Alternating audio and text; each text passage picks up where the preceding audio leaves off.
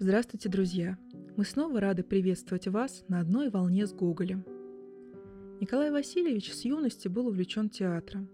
По свидетельству современников, он обладал замечательным актерским талантом. Все это не могло не отразиться на его творческой судьбе. В истории русской драматургии пьесы Гоголя занимают одну из ярчайших страниц. Конечно, тяга к сцене отчасти определила и круг знакомств писателя – он общался со многими актерами, хотя далеко не со всеми достигал взаимопонимания, так как его взгляд на театр опережал свое время. Но в актерской среде нашлись и единомышленники. Одним из них был Михаил Семенович Щепкин, великий русский актер, как и писатель, оставивший заметный след в истории русского театра – их знакомство состоялось в 1832 году в Москве по инициативе самого Гоголя, который без приглашения отправился к Михаилу Семеновичу в гости, желая наконец-то пообщаться с ним вживую. Писатель и актер сразу нашли общий язык. Николай Васильевич стал частым гостем в доме Щепкиных, который славился гостеприимством на всю Москву. Их беседы всегда были оживленными, общих тем было много, как и общих интересов – Помимо разговоров о театре, оба любили вспоминать родную Малороссию. Вот, например, что рассказывают родные Щепкина. Прислушиваясь к их разговору, вы могли слышать под конец вареники, голубцы, больницы, и лица их сияли улыбкой.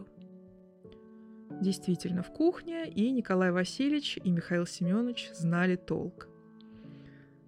Постановку «Ревизора» в Москве немыслимо представить без Щепкина – Современники признавали вершиной его мастерства роль городничего. Белинский писал об игре Михаила Семеновича в пьесе. Актер понял поэта. Премьера комедии в Москве прошла 25 мая 1836 года. Как раз с ее подготовкой связано начало переписки между Гоголем и Щепкиным. Но актер был известен не только как исполнитель ролей в драматических произведениях Гоголя – ревизоре, женитьбе, игроках, тяжбе, но и как блестящий чтец прозаических сочинений писателя.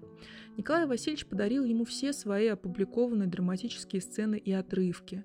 Именно Михаил Семенович поддержал идею Гоголя о прочтении ревизора актером малого театра – эта историческая встреча со слушателями состоялась 5 ноября 1851 года в доме Талызина на Никитском бульваре, где в это время жил писатель. Личной трагедией для актера стала смерть друга. По воспоминаниям современников, на похоронах писателя Щепкин последним склонился над ним в скорбном молчании и закрыл крышку гроба. После кончины Гоголя Михаил Семенович неустанно хлопотал о прохождении цензуры готовящегося посмертного издания сочинений писателя. Для этого он использовал все свои возможности и связи, считал достижение цели делом чести. Вот что вспоминает князь Оболенский – при помощи друзей Щепкину не раз посчастливилось читать Гоголя в присутствии покойной великой княгини Елены Павловны и великого князя Константина Николаевича. Кроме искусства читать, Щепкин, весь проникнутый любовью и уважением к памяти покойного своего друга, умел так трогательно рассказывать о нем свои воспоминания и так живо изображал всю несправедливость гонения на его память, что невольно подчинял своему убеждению самых равнодушных слушателей. Горючими слезами оканчивал обыкновенно Михаил Семенович свою защиту, и я не раз был свидетелем, как благотворно действовали эти слезы. Гоголь Щепкину. 29 апреля 1836 года. Петербург. Наконец пишу к вам, бесценнейший Михаил Семенович – Едва ли, сколько мне кажется, это не в первый раз происходит. Явление точно очень замечательное. Два первые ленивца в мире наконец решаются изумить друг друга письмом. Посылаю вам ревизора. Может быть, до вас уже дошли слухи о нем. Я писал к ленивцу первой гильдии и беспутнейшему человеку в мире Погодину, чтобы он уведомил вас. Хотел даже посылать к вам его, но раздумал – желая сам привести к вам и прочитать собственногласно, дабы о некоторых лицах не составились заблаговременно превратные понятия, которые, я знаю, чрезвычайно трудно после искоренить. Но, познакомившись с здешнюю театральную дирекцию, я такое получил отвращение к театру, что одна мысль о тех приятностях, которые готовятся для меня еще и на Московском театре, в силе удержать и поездку в Москву, и попытку хлопотать о чем-либо. К довершению, наконец, возможнейших мне пакостей здешняя дирекция, то есть директор Гидеонов, вздумал, как слышу я, отдать главные роли другим персонажам после четырех представлений ее, будучи продвинут какой-то мелочной личной ненавистью к некоторым главным актерам в моей пьесе, как то к Сосницкому и Дюру. Мочи нет. Делайте, что хотите с моей пьесой, но я не стану хлопотать о ней. Мне она сама надоела так же, как хлопоты о ней. Действие, произведенное ею, было большое и шумное. Все против меня. Чиновники пожилые и почтенные кричат, что для меня нет ничего святого, когда я дерзнул так говорить о служащих людях. Полицейские против меня, купцы против меня, литераторы против меня. Бронят и ходят на пьесу. На четвертое представление нельзя достать билетов. Если бы не высокое заступничество государя, Пьеса моя не была бы ни за что на сцене, и уже находились люди, хлопотавшие о запрещении ее. Теперь я вижу, что значит быть комическим писателем. Малейший призрак истины, и против тебя восстают и не один человек, а целые сословия. Воображаю, что же было бы, если бы я взял что-нибудь из петербургской жизни, которая мне более и лучше теперь знакома, нежели провинциальная. Досадно видеть против себя людей, тому, который их любит между тем братской любовью.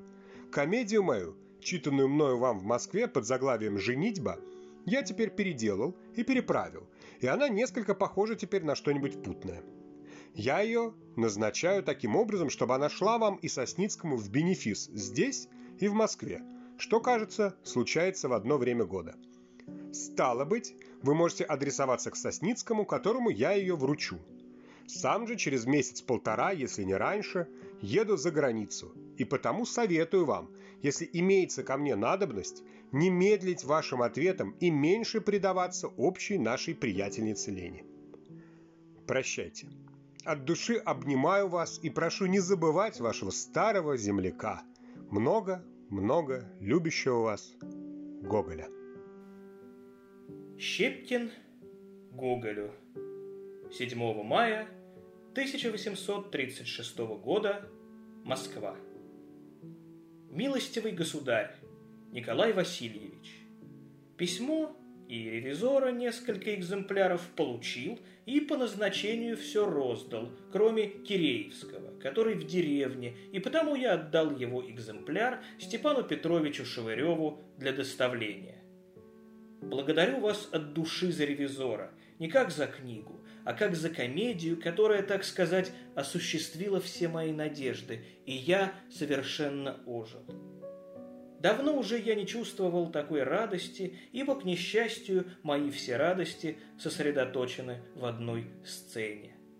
Знаю, что это почти сумасшествие, но что ж делать? Я, право, не виноват. Порядочные люди смеются надо мной и почитают глупостью, но я за усовершенствование этой глупости отдал бы остаток моей жизни. Ну, все это в сторону, а теперь просто об ревизоре. Не грех ли вам оставлять его на произвол судьбы, и где же? В Москве, которая так радушно ждет вас, так от души смеется в горе от ума и вы оставите ее от некоторых неприятностей, которые доставил вам ревизор?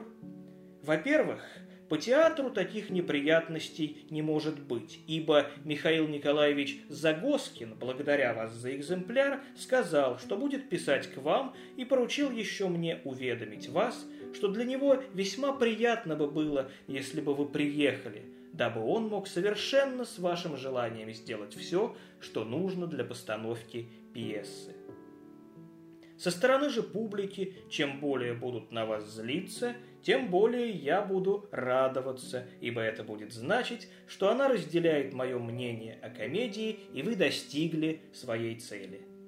Вы сами лучше всех знаете, что ваша пьеса более всякой другой требует, чтобы вы прочли ее нашему начальству и действующим.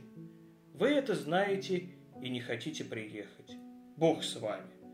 Пусть она вам надоела, но вы должны это сделать для комедии.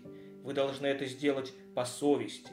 Вы должны это сделать для Москвы, для людей, вас любящих и принимающих живое участие в ревизоре. Одним словом, вы твердо знаете, что вы нам нужны и не хотите приехать. Воля ваша – это эгоизм. Простите меня, что я так вольно выражаюсь, но здесь дело идет о комедии, и потому я не могу быть хладнокровным. Видите, я даже не ленив теперь. Вы, пожалуй, не ставьте ее у нас, только прочтите два раза, а там, ну полно, я вам надоел. Спасибо вам за подарок пьесы для бенефиса. Верьте, что такое одолжение никогда не выйдет из моей старой головы, в которой теперь одно желание видеть вас, поцеловать. Чтобы это исполнить, я привел бы всю Москву в движение. Прощайте. Простите, что оканчиваю без чинов. Ваш Михаил Щепкин.